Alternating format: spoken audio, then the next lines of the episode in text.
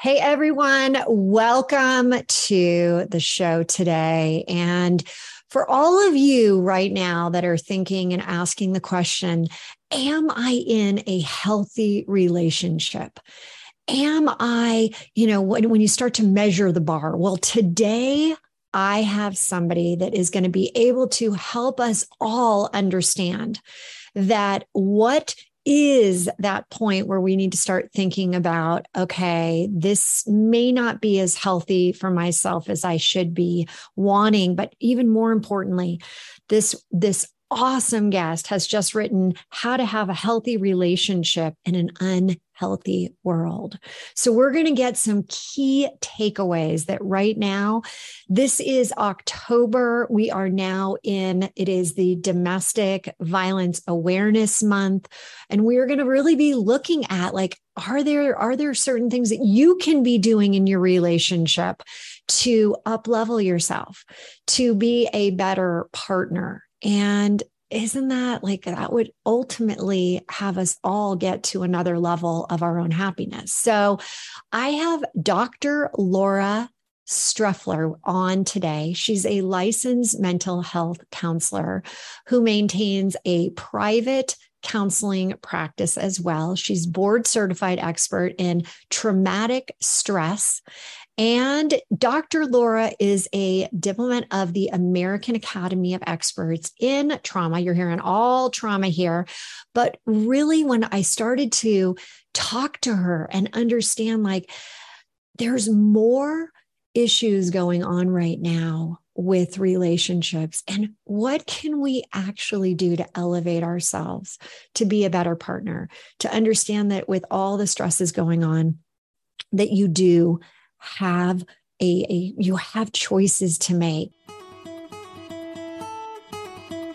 You're listening to the Relaunch Podcast, and I'm your host, Hilary DeCesar, best-selling author, speaker, and transformational coach, widely recognized in the worlds of neuropsychology and business launches, which cultivated the one and only 3HQ method, helping midlife women, yep, that's me too, rebuild a life of purpose, possibility, and inspiring business ventures.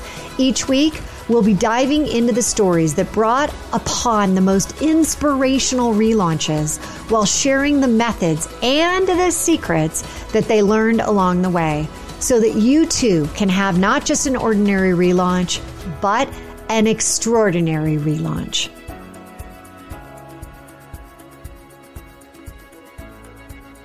So I want to welcome Dr. Laura. Thank you so much for being here today. Well, thanks so much for having me. I'm excited. Well, and I think we have a lot to cover because there is so much going on in the world that we have anxieties. I know that right now you are in Florida and there is a hurricane that is being, you know, basically you're being told in the next 24 hours that this is going to come in. And we started to talk before the show, and it's like, okay, between climate issues, hurricanes, fires, global pandemics.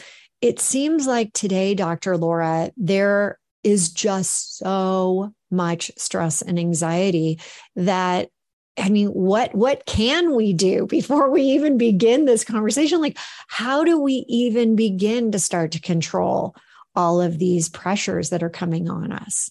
Well, the first thing we need to do is remember to breathe you know, oxygen. One, it's just it kind of gives us a minute to get grounded, but the oxygen also counteracts the adrenaline. And you know, so many people are or feel like they are in survival mode right now that they're not even taking a minute to sit and breathe. It's so true. And we have these short little breaths, right? Like we don't take that, like really breathe in the oxygen, as you said. Yeah, and people don't even realize they're not breathing. I have people come into my office every day and I just have to say, breathe.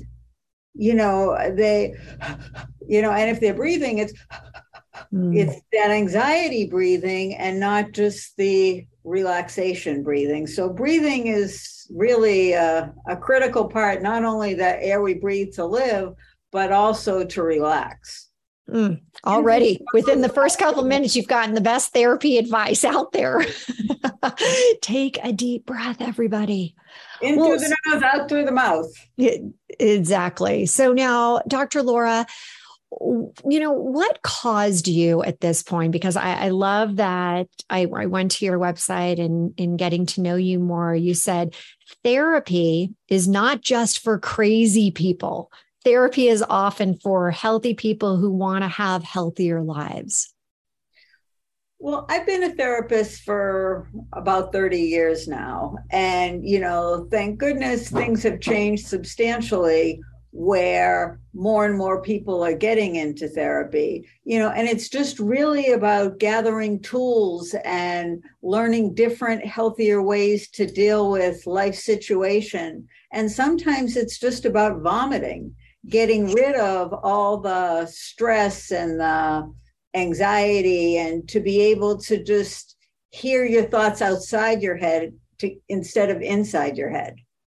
so, you know, do you think that the perception of therapy is as more people are starting to awaken to this idea of like talking to someone's a good thing, right? I think it depends on who are you're talking to. As a general overall answer, I'd say yes. I think for younger people, it's very mainstream. Um, I think for kids and college students and even people in their young 20s, you know, therapy is a staple, something that they're very used to. People in their 50s, 60s, 70s, you know, I've seen so many older people in my practice that have said to me, I've never been to therapy before.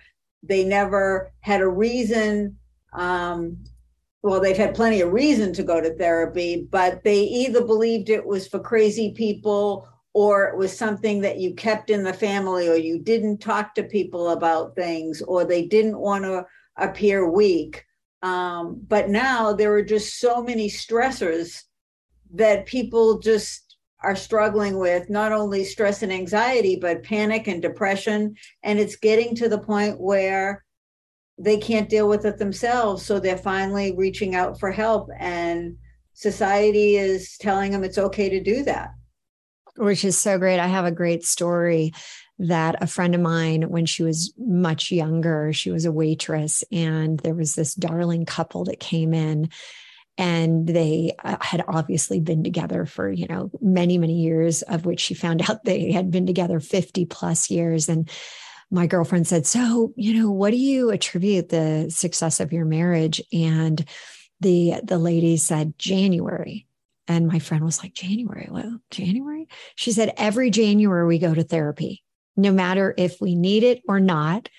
And if we really need it, we stay in therapy for, you know, as long as we need you know, month, two months, three months. And if we're really good, then we only have one or two or three sessions. So I was, I've always thought about that, that, you know, there's this point where it's not, it's not looked at as being a negative. It's looked at as being, you know, something really that can help you get through the stressors. And one of the things that as you and I were talking, these days there's you know you, you've written this great book how to have a healthy relationship in an unhealthy world why did you feel like right now was the time that you had to get this book out, which I understand just launched yesterday with the paperback. So congratulations. But why? Why was this so important for you to write this book? Well, it, there were a couple of things. One, for years, you know, I've worked with victims of domestic violence, sexual um, violence, child abuse, people whose normal wasn't healthy and they didn't know what healthy looked like or didn't um, believe it could happen to them. And when we would do um, domestic or sexual violence education and explain things, people would say, Laura, I, I know about all this. I've been living it my whole life. What I don't know is how to have a healthy relationship. And they really wanted somebody to show them how to do that. And I do it with clients all the time in my practice. And it really has made a big difference. On top of that, through COVID, what I saw was people feeling so out of control and not being able to deal with all the things that were going on in the world. Um, like you said, the um, the global warming, the uh, COVID, not being able to go places, feeling stuck in the house with their partner, um, the drinking and drugging just skyrocketing because people were self medicating things that they never processed and they didn't understand how to deal with with tough stuff um, they just would go out to dinner or go to work or go do something and keep themselves busy and pretended that there were no issues. And then all of a sudden something came up and they had no place to go. And it was in people's faces. And they it was time that people were willing to look at a different way. I've seen more couples in my practice in the past year or two than i've probably seen in the past 10 so this is interesting because more people are coming to see you because of the pandemic. And you're absolutely you're, and you're saying that there was you know before the pandemic we always had the out. We could keep ourselves busy being busy right? I can go here i can whereas then all of a sudden we were like you know we had to be in one place. We couldn't leave. There wasn't a there wasn't an out. You couldn't go travel. You couldn't go do some business travel. You had to you had to be present. But i guess what i'm also hearing is that there's a positive here that more people are willing to give it a chance are willing to give therapy. What do you when do you suggest people come and see you? At what point are you like you guys need to have a little counseling? Well, you talk about the January couple. I have a couple of couples like that that I see. I call it maintenance, that they come and once a month, everything that's gone on, we kind of talk about it and process it and how it was handled, how, you know, what worked, what didn't, you know, different things. Um, I don't usually tell people when they should come. I think that's that's their call. Um, you know, a lot of times I'll say to couples, as soon as they come in, I can tell, you know, what is it, me or the divorce attorney?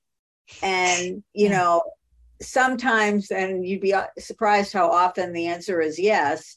And sometimes they just want to go through the motions so they can say they did everything that they could to make the relationship work. And a lot of times that's because there are kids involved and they really want to be able to stay together for their kids, but they wait so long that one or both of them is really, you know, done. And then there are people that really have a problem and say, we need to go talk to somebody.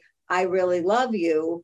Um, and I want this to work. And, you know, the way that I do couples mm-hmm. counseling is I help couples talk to each other. Some couples therapists, I say, you know, it's almost like they're the mom or the dad, and the the couple is like to the two siblings, you know, wanting to say, you know, who's right and which side. It's it's not about who, who's right.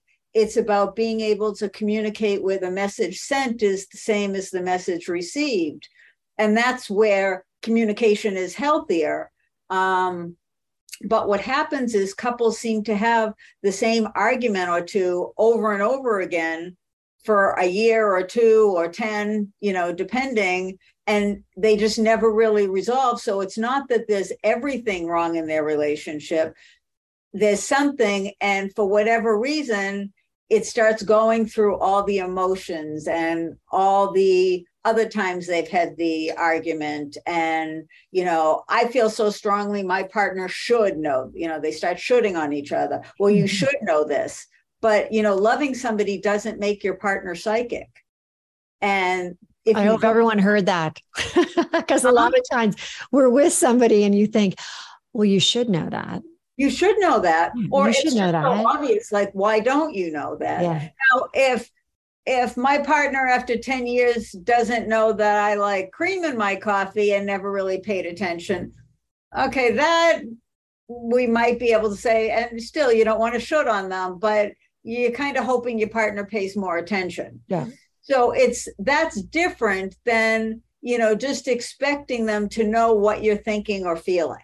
So, Dr. Laura, you hit on something that I think I have heard from so many individuals, and that is we're going to stay together until the kids leave the house.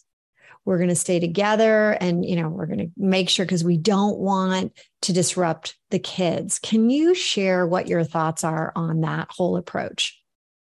Well, I think, you know, and and I'm hesitating and I'm kind of choking on my words because I can't stand the term um, broken home. You know, so often I'll have parents that'll say to me, "Well, I came from a broken home."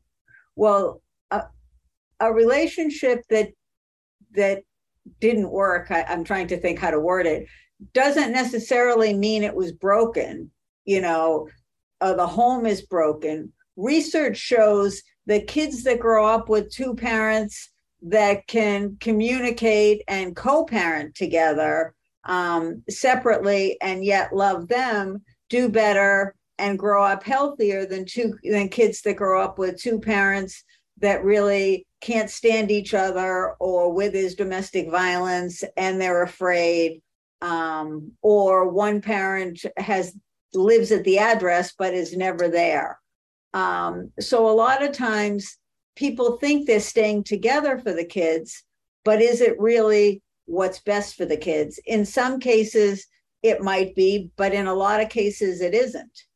So mm. the question is is it really for the kids, or is it really for one of the partners who's not ready to leave and says it's because of the kids?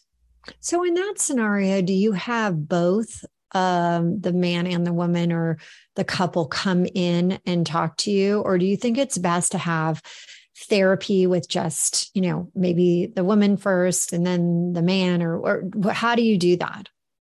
I always see couples separately and before I see them together. I always say, I have to see you as a me before I see you as a we. And the reason that I do that is one, because of my background in domestic violence, I I want to make sure that it's safe. And I don't necessarily mean that somebody's going to get um, physically hurt, but that they will in no way be punished by what they tell me. Or sometimes one partner isn't ready um, to tell the other partner something that's going on, but needs me as the facilitator. I think of myself more as a mediator or a translator than anything else when I do couples counseling. So I need to understand fully where both people are coming from. Doesn't mean I have to disclose it to the other partner, but I need to to understand. And sometimes when you see couples together, you'll have one that um, will want to answer for the other or will talk over the other, and one doesn't really have a voice, which you know tells me a lot. But that's not you know mm. a couples session and well, I don't well, think it's safe to do it, then I won't see them together. Got it. So as we go into a very quick break, I'd like to, when we come back, really talk about the you know physical abuse versus emotional abuse. And where does that go from just being in a relationship and you guys are talking and you're not really getting along to that emotional abuse situation? So when we come back we're going to be talking to dr laura and getting at more of these specific questions. This episode is brought to you by my very own labor of love my most recent book relaunch this book is a collection of my stories, other stories, and is a motivational guide to living a new 3HQ lifestyle, sparking your heart to ignite your life.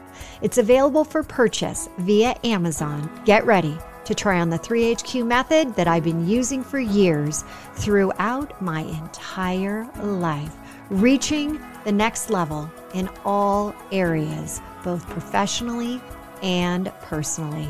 Get your copy today at www.therelaunchbook.com.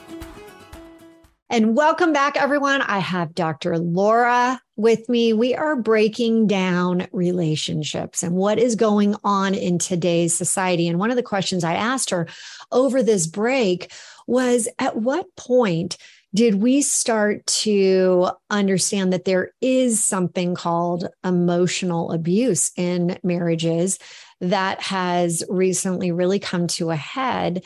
And when do we classify it as abuse? Because physically we understand when you know somebody has you know had some a hit or or something we can understand the physical but emotional dr laura seems like it's a little bit harder to identify and pin down is that true it absolutely is true and I've had so many clients say to me over the years, You're going to be mad at me when I say this, or you're going to think that I'm crazy when I say this. But I just wish he would hit me or she would hit me.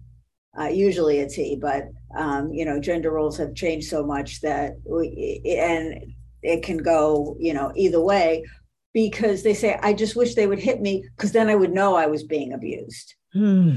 And really emotional and psychological. That is heartbreaking. I've heard that more more times than I have fingers and toes.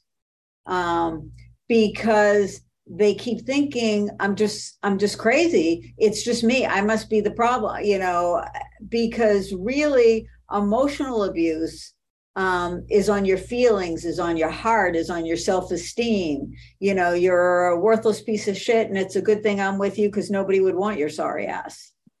Um, you know i figured probably shouldn't say this on but you know this is yeah. these are the real words. This is this is real life. And people um, you know it's it's bullying you know, and we it's gaslighting or crazy make we used to call it crazy making which doesn't mean it makes people crazy it just makes people feel crazy and being crazy and feeling crazy are two totally different things hmm, that is so true and you just hit upon something that when you are in a relationship do you find with your experience that this starts kind of right away with the marriage, or is this something that comes no. out later?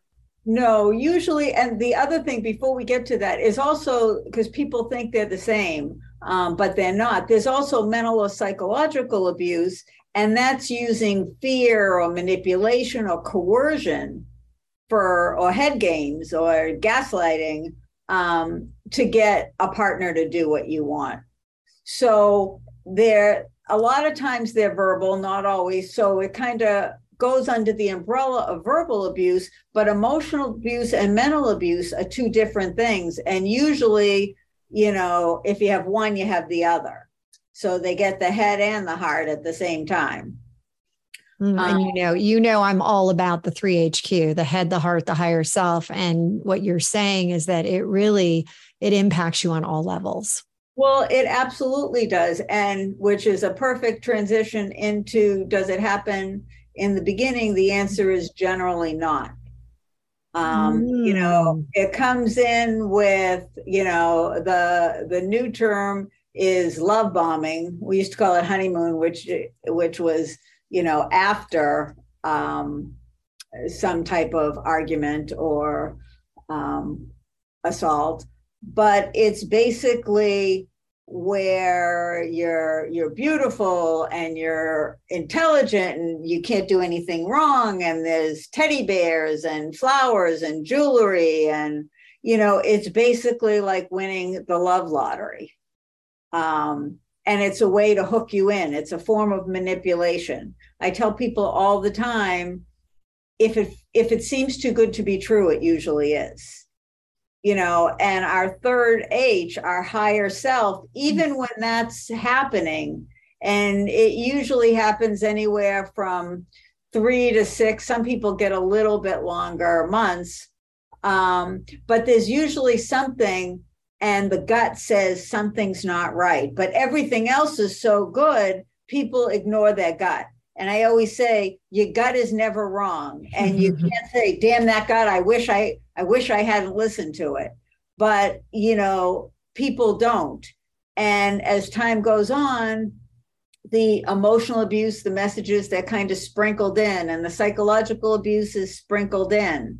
Um, and so it's a very slow, insidious process. So people start to doubt themselves and not their partner and especially for people that aren't being physically abused there's nothing concrete. And so they start questioning themselves.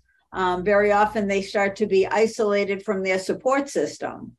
Um, well and, and if you think about it dr laura with the whole pandemic I mean, did you are you seeing a spike in both emotional and physical abuse right now because of that because there wasn't an out that you know they're always together there definitely was a spike in domestic violence even with some of the physical violence mm-hmm. um, even though i have very mixed feelings about you know they're not calling it emotional or mental abuse or domestic violence now they're calling it narcissist abuse. You know, a narcissist is a is a very serious uh, mental health diagnosis. It's a personality um, disorder. Uh, a lot of the behaviors people can be abusive and do some of these behaviors without being a narcissist.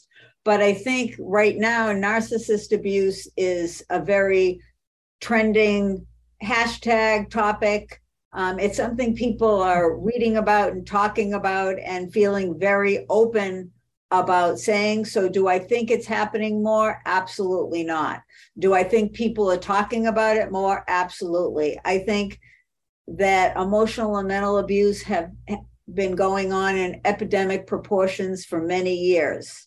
Um, so, I still think as you're saying this, for those that are you know listening to this and is there is there a point that clinically you can say this is when it goes from just being mean just being a little like nasty just being a little bit like sensitive to this is now abuse.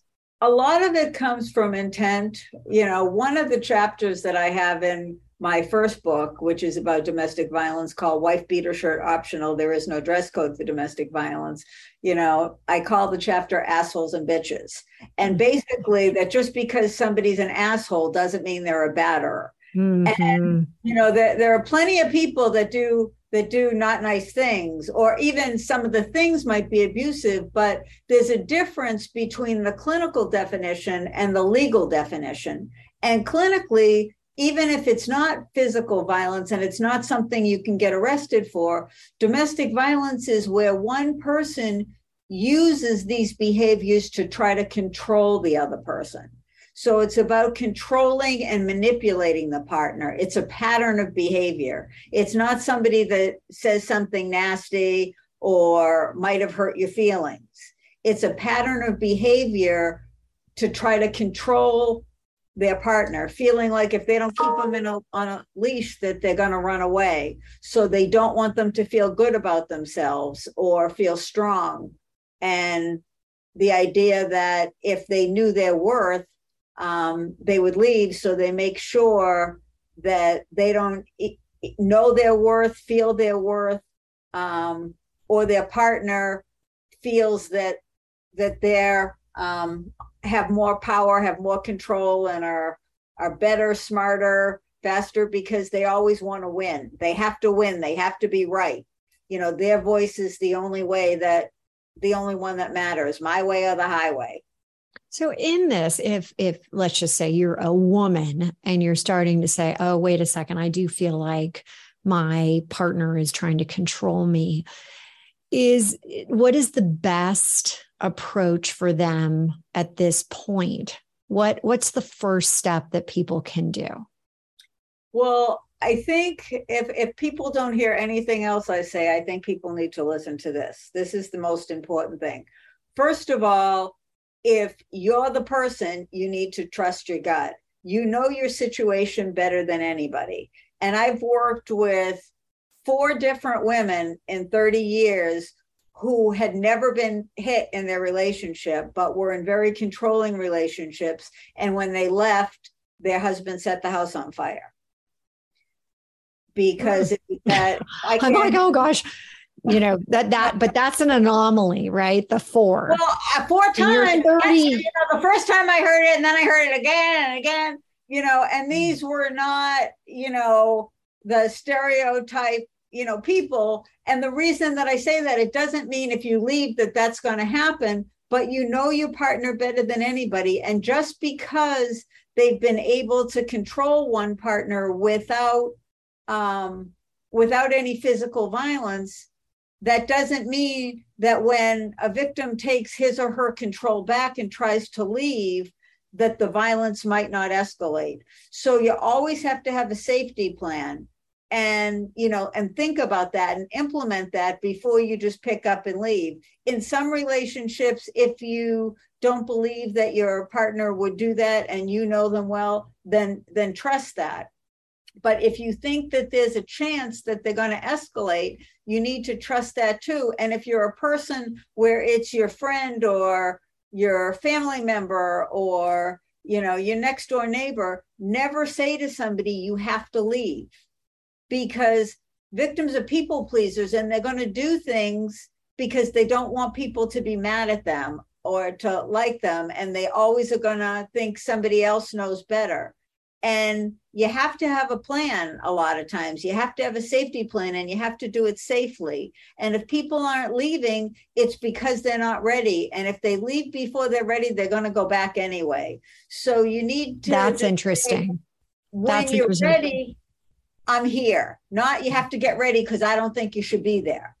Well you know there's that show i think it's called pretty little lie lies liars pretty little liars yep. i um, it.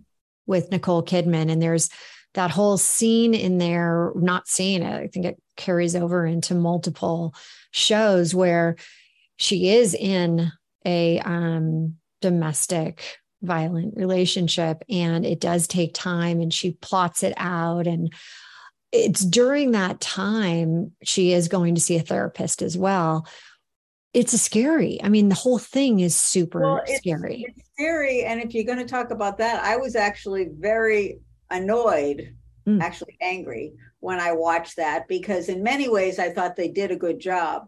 But the therapist that she went to see told her to leave and said things that, in a real life situation, could have put her in more danger.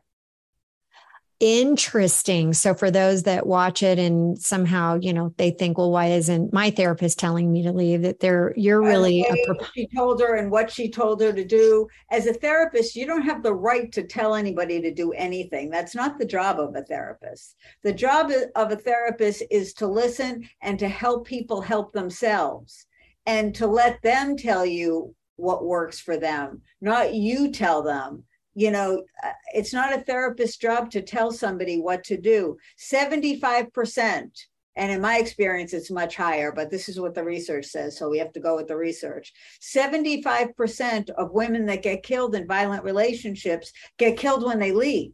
They don't get killed for staying.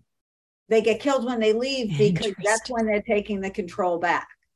So it's really important to let somebody tell you their situation, not to tell them what's best for them because you know better. Nobody knows better. Everybody has their own path.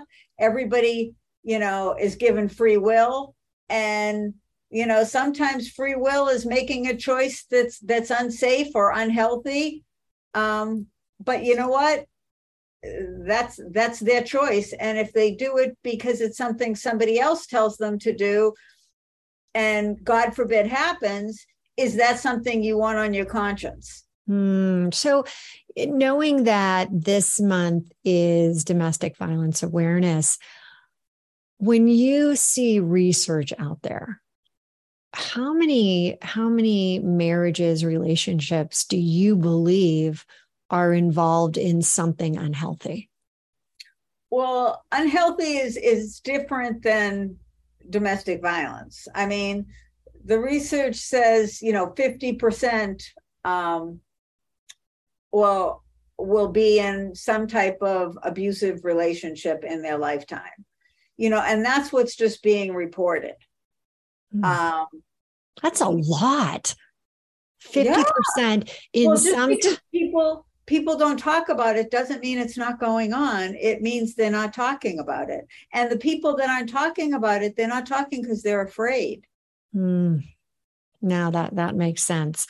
Um, so when you when you look at those numbers and you said that the numbers are actually going up because you're even seeing more people coming in for therapy, do you do you believe that it's going to like what what now that we're giving it more and more awareness thankfully we have this month or we're highlighting it is this the best way? Or is there even more ways that we should be doing to really say you know we got to we got to get these numbers down well, I think again, domestic violence is where one person has all or uh, vast majority of control in the relationship, and the other person has one has none. Some people call it codependent, but it's not because it's not you know 50-50 where they're dependent on each other. It's one person is pretty much you know totally dependent. Now that gender roles have changed and women are out in the workforce very often making more money than you know their partners um, you know that's changed significantly than when i started doing this in the late 80s um, you know it's it's a lot different. Um, but there are a lot of couples having a lot of problems because a lot of things aren't going well in their in the world and a lot of things haven't gone well in their lives and some people blame their partner for things that aren't working in their lives because they don't want to work, look at themselves. That's you know, your vibe, your vibe attracts your tribe. So really, the healthier you get, the healthier you attract, and oh. maybe not the same way, but the same level of of healthy. Which is why another reason why I wrote this book because people need to do the work and learn some of the red flags and how to have a healthy relationship. Otherwise, they keep getting in the same type of relationship. I call it the same person with a different name because that's their normal. And for them, what's normal is very different than what's healthy. Oh, so we have to take a quick break. But when we come back, I want to talk more about that same person with a different name. And also, we've been talking about a lot of the downside. Give some key takeaway tips that people can start to work on to have a healthy relationship. And so when we come back, we'll go into that. This episode is brought to you by my very own Labor of Love, my most recent book, Relaunch. This book is a collection of my stories, other stories, and is a motivational guide to living a new 3HQ lifestyle, sparking your heart to ignite your life. It's available for purchase via Amazon. Get ready to try on the 3HQ method that I've been using for years throughout my entire life, reaching the next level in all areas, both professionally and personally. Get your copy today at www.therelaunchbook.com. Everyone, welcome back. I am here with Dr. Laura, and we're talking about relationships, unhealthy, and how we can make them healthier. This is going to be a very important part for us to really be focused on with the tips to make these healthy relationships when this is such an unhealthy world right now we're living in. And one of the things, Dr. Laura, as we were taking a break, we were talking about same person, different name, how we keep bringing in those people. Can we talk about that? And then I'm really curious then to move into we hear often about traditional relationships versus non-traditional and what where does what does that actually mean? So let's first talk about why do people fall into this cycle of same person different name? Because we are i believe we all come to this planet to learn lessons and every person that's significant in our life comes to teach us something and if we don't learn the lesson, then we keep meeting the same person. I call it with a different name, you know, usually an escalated version each time um, until you learn the lesson. And then once you do, that that person seems to work their way out of their life out of your life and you work on a different lesson and so, this lesson so, when you notice everybody out there that is starting to bring in the same type of person, what is your best suggestion for people when they're like, wait a second, I'm seeing a pattern here? What do you, how do you get them to say, all right, are you, are you getting your lesson? And how do you help them move through the lesson a little faster? Right, because every challenge comes with you know, a lesson. And a lot of times in relationships, some of the lessons have to do with boundaries, but most often I see them having to do with, you know, perceptions of self worth and believing that they're lovable. And you're not going to get somebody that's going to love you in a healthy way if you don't feel like you deserve love. Mm-hmm. Because mm-hmm. going down to those core beliefs too limiting beliefs and not feeling loved, not feeling safe, not feeling worthy. Well, not only not feeling loved, but mm. not feeling lovable. Mm. Not only that I'm not loved, but I'm not worthy of love. I'm not good enough to be loved. And especially if the message is in your family of origin, the family you grew up with, and maybe early boyfriends or girlfriends, you know, gave you negative messages and everybody's saying the same things, people start to believe them and basically say to other people, So tell me, what do I think of myself? and then integrate that into their self perception. And that's when it gets very unhealthy. Mm. And so when you're talking about this, it, it makes me think right now where marriage relationships are, are changing I mean, it's the fundamentals. A lot of people are starting to feel like, is there a traditional or a, is it more non traditional now? What are you thinking is really happening with relationships? And, you know, how are you, how are you kind of seeing the landscape change? Well, relationships um, are changing. Gender roles have changed. We not only have the gender roles changing where more women are are working and going to school and doing other things, but also um, with pronouns and with um, gender fluid. There's all sorts of change um, that way. But traditionally, um, it was one man, one woman for as long as you both may live. But now, um, in the LGBTQIA community, people are getting married. Um, so that's become in most circles more socially acceptable. But there are also a lot of what it seemingly seem non-traditional that are becoming much more mainstream things like um, swinging and polyamory and BDSM and May December relationships um, interracial relationships. There are all different types of relationships that may not be traditional, but as long as they both have free will or or more than both have free will consent and there's no manipulation or coercion then they can be healthy relationships they're just okay dr laura what is this may to december relationship a may what is that a may to december relationship is a relationship where there's more of a 15 year age difference between the partners, mm-hmm. but they're both over 18. you know, they're both got it.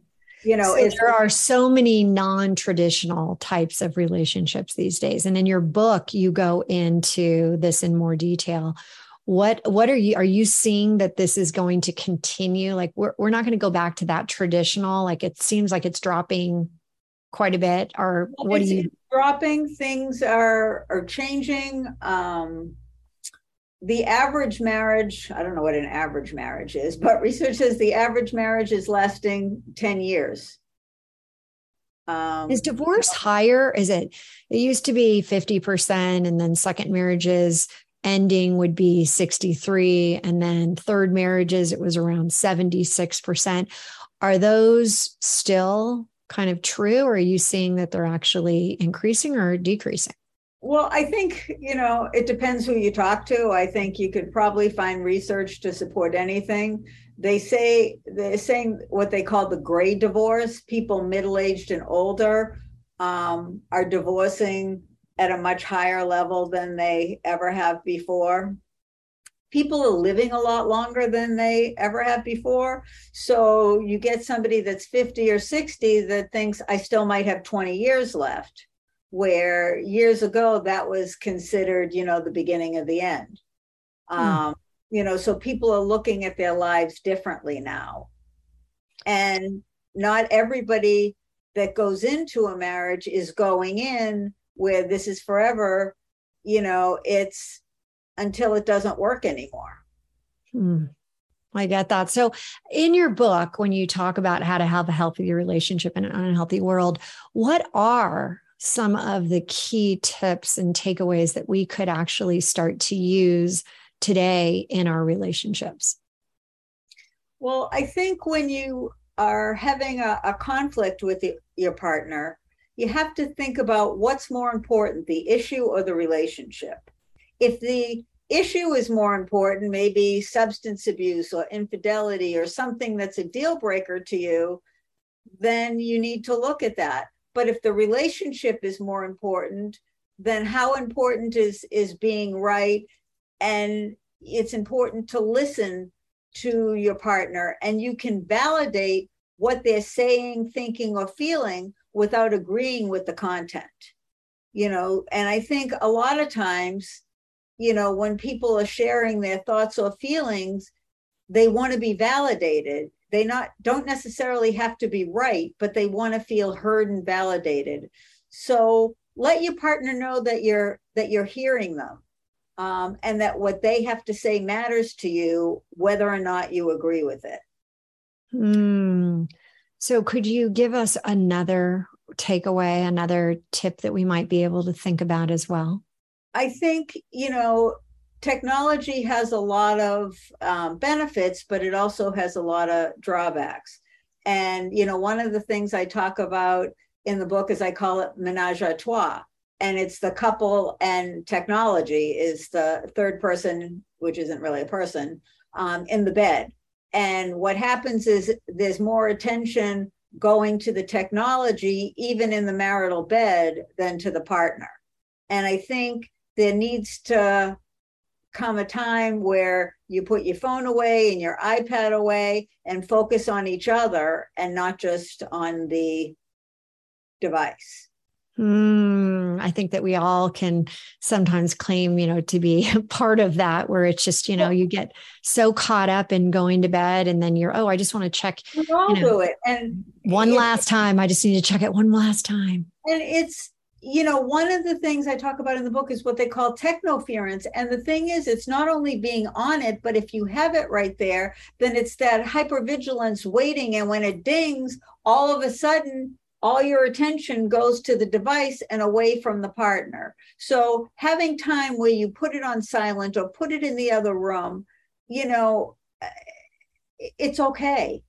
Is that you what know? you suggest? You say put it in the other room or? I mean, is I, that the best? Is that the I, best way? Because then all of a sudden people will say, but then I mm. can't wake up in the morning because my alarm is in the other room. I mean, there's so buy an alarm clock for twelve ninety nine. I knew you were going to say that. I knew you were going to say mean, that. Well, one one thing I do want to one thing I do, go ahead. Is it that you can't wake up, or that's just a really convenient excuse to say you need your phone? Mm, and well, that's why you know there's there's you know, people that don't even have or your partner. Yep.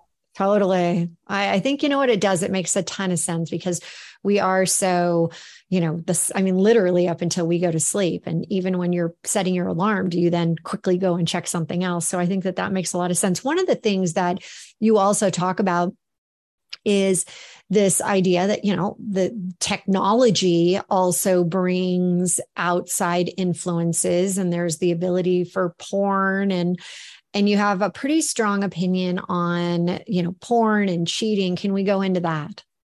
Well i think you know one of the big questions that people always ask is is porn cheating? And the simple answer is no it's not cheating. It's only cheating if it goes against the rules of the relationship.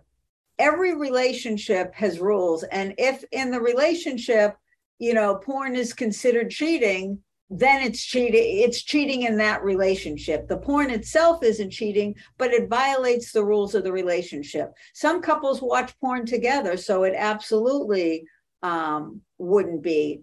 Now it becomes unhealthy which is different than cheating. It becomes unhealthy in the relationship where one partner or both partners are using so much porn that they'd rather be you know, watching porn and masturbating to porn than being with their partner. And it starts to interfere with the sex life with the partner. Then it becomes a problem. So you're saying that there is a healthy way to use porn? Absolutely. Okay. And then once you start to realize, wait a second, we've kind of taken it to the next level where now we're not finding pleasure between us, we're only finding pleasure with the with the actual porn, that's when you've kind of crossed the line and you need to readdress it. Well, yeah, because then it's a problem in the relationship. It mm. may not be cheating because, you know, you both have said that, you know, you're okay with it, but now it's interfering with the relationship. So now it's a problem. It's not that somebody's doing something wrong or bad, um, you know, unless they're watching something, you know, that, you know, child porn or whatever, then we're having a whole different conversation. Exactly. Um, but, you know, it's interfering with the relationship. And so eh, that's when it becomes anything becomes a problem. Although I have, you know, people that will come in that, you know, watch porn and their partner sends them in, says, you have to go, you have to go see her because you're you're you're you're addicted to porn. Well, watching porn and liking porn doesn't make somebody a porn addict. You know, there's criteria for addiction. Um, and you know, it's usually more of a, a fear of intimacy or vulnerability there are other there are definitely mm, there's you know, bigger issues to be uncovered you know but it's you know it's not that it's just there's a mm. lot of safety behind the screen totally you know? get that but dr laura as unfortunately we're running out of time probably should have addressed this at the beginning because people are very interested in you know how to handle this. But where can people follow up with you if they have additional questions or how can they get you know where can they find how to have a healthy relationship in an unhealthy world? The how to have a healthy relationship in an unhealthy world is available on amazon barnes and noble or wherever you buy your books from um, my website is drlauracounseling.com um, my email is drlaura at drlauracounseling.com. And if you want to call or text me, it's on the website. Mm, and especially right now, given that this is Domestic Violence Awareness Month, I can't thank you enough for coming on highlighting this because we do have to be aware that sometimes you know we don't want to think about our relationship in those ways because it's it's scarier than just to kind of like push it underneath the mat. So really appreciate you sharing your thoughts your suggestions especially the tips on how to have a healthy relationship and for those that want to hear more about, you know, the the actual month and helping put the word out that this isn't acceptable, is there a place that you suggest? Is it your website to hear more about some of the things that you can do? Absolutely. Um, you know, or the National Coalition Against Domestic Violence has a lot of information on their website. That way people can tune in you know, I tune in, but it doesn't matter what state. Most states have their own coalition, um, you know, and can get information. They all have safe and confidential shelters and hotlines, which doesn't necessarily mean that you need to go in there. But if you need some help making a safety plan or knowing how to do that, they can help you. Amazing. Well, thank you so much for being here again. Dr. Laura Streyffeler. And please, if you are in a situation where you are at all uncomfortable with your relationship, reach out to her. And again, this is about awareness and making sure that you know as much as you need to. Thanks again, everyone, for being here. Relaunch and always relaunch in that safe, wonderful way. You've just heard another episode of the Relaunch Podcast. If something shared in this episode resonated with you, please head over to iTunes right now and leave us a five star review. And share this episode with others to inspire them to take the small steps that lead to a life full of purpose and possibility. And remember, you can have immediate access to the show notes and any giveaways at therelaunchco.com backslash podcast. Until next week, now is your time to relaunch your transition into a transformation.